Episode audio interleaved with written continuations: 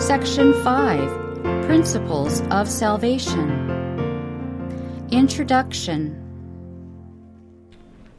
The basic elements of salvation are presented in one form or another in almost every Ellen G. White book and in innumerable periodical articles.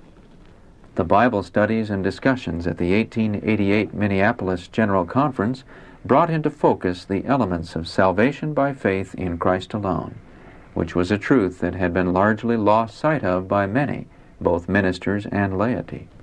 Selected Messages, Book 1, in its 51 page section on Christ our righteousness, sets forth this emphasis in the setting of Minneapolis.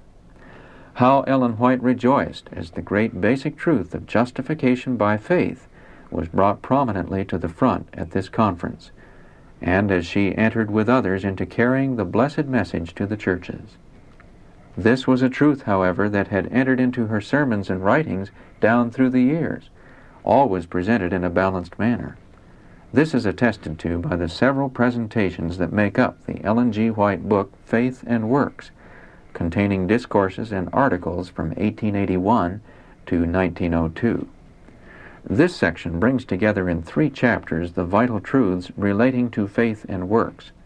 The first chapter is devoted to typical statements made by Ellen White from 1850 to 1888, showing her clear cut stand in a balanced presentation of justification by faith.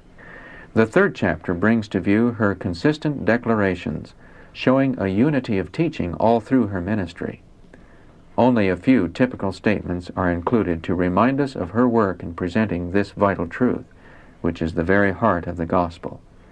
Chapter 2, historical in nature, presents her view of the experience at the Minneapolis General Conference and the work on her part related to this experience in the months that followed that conference.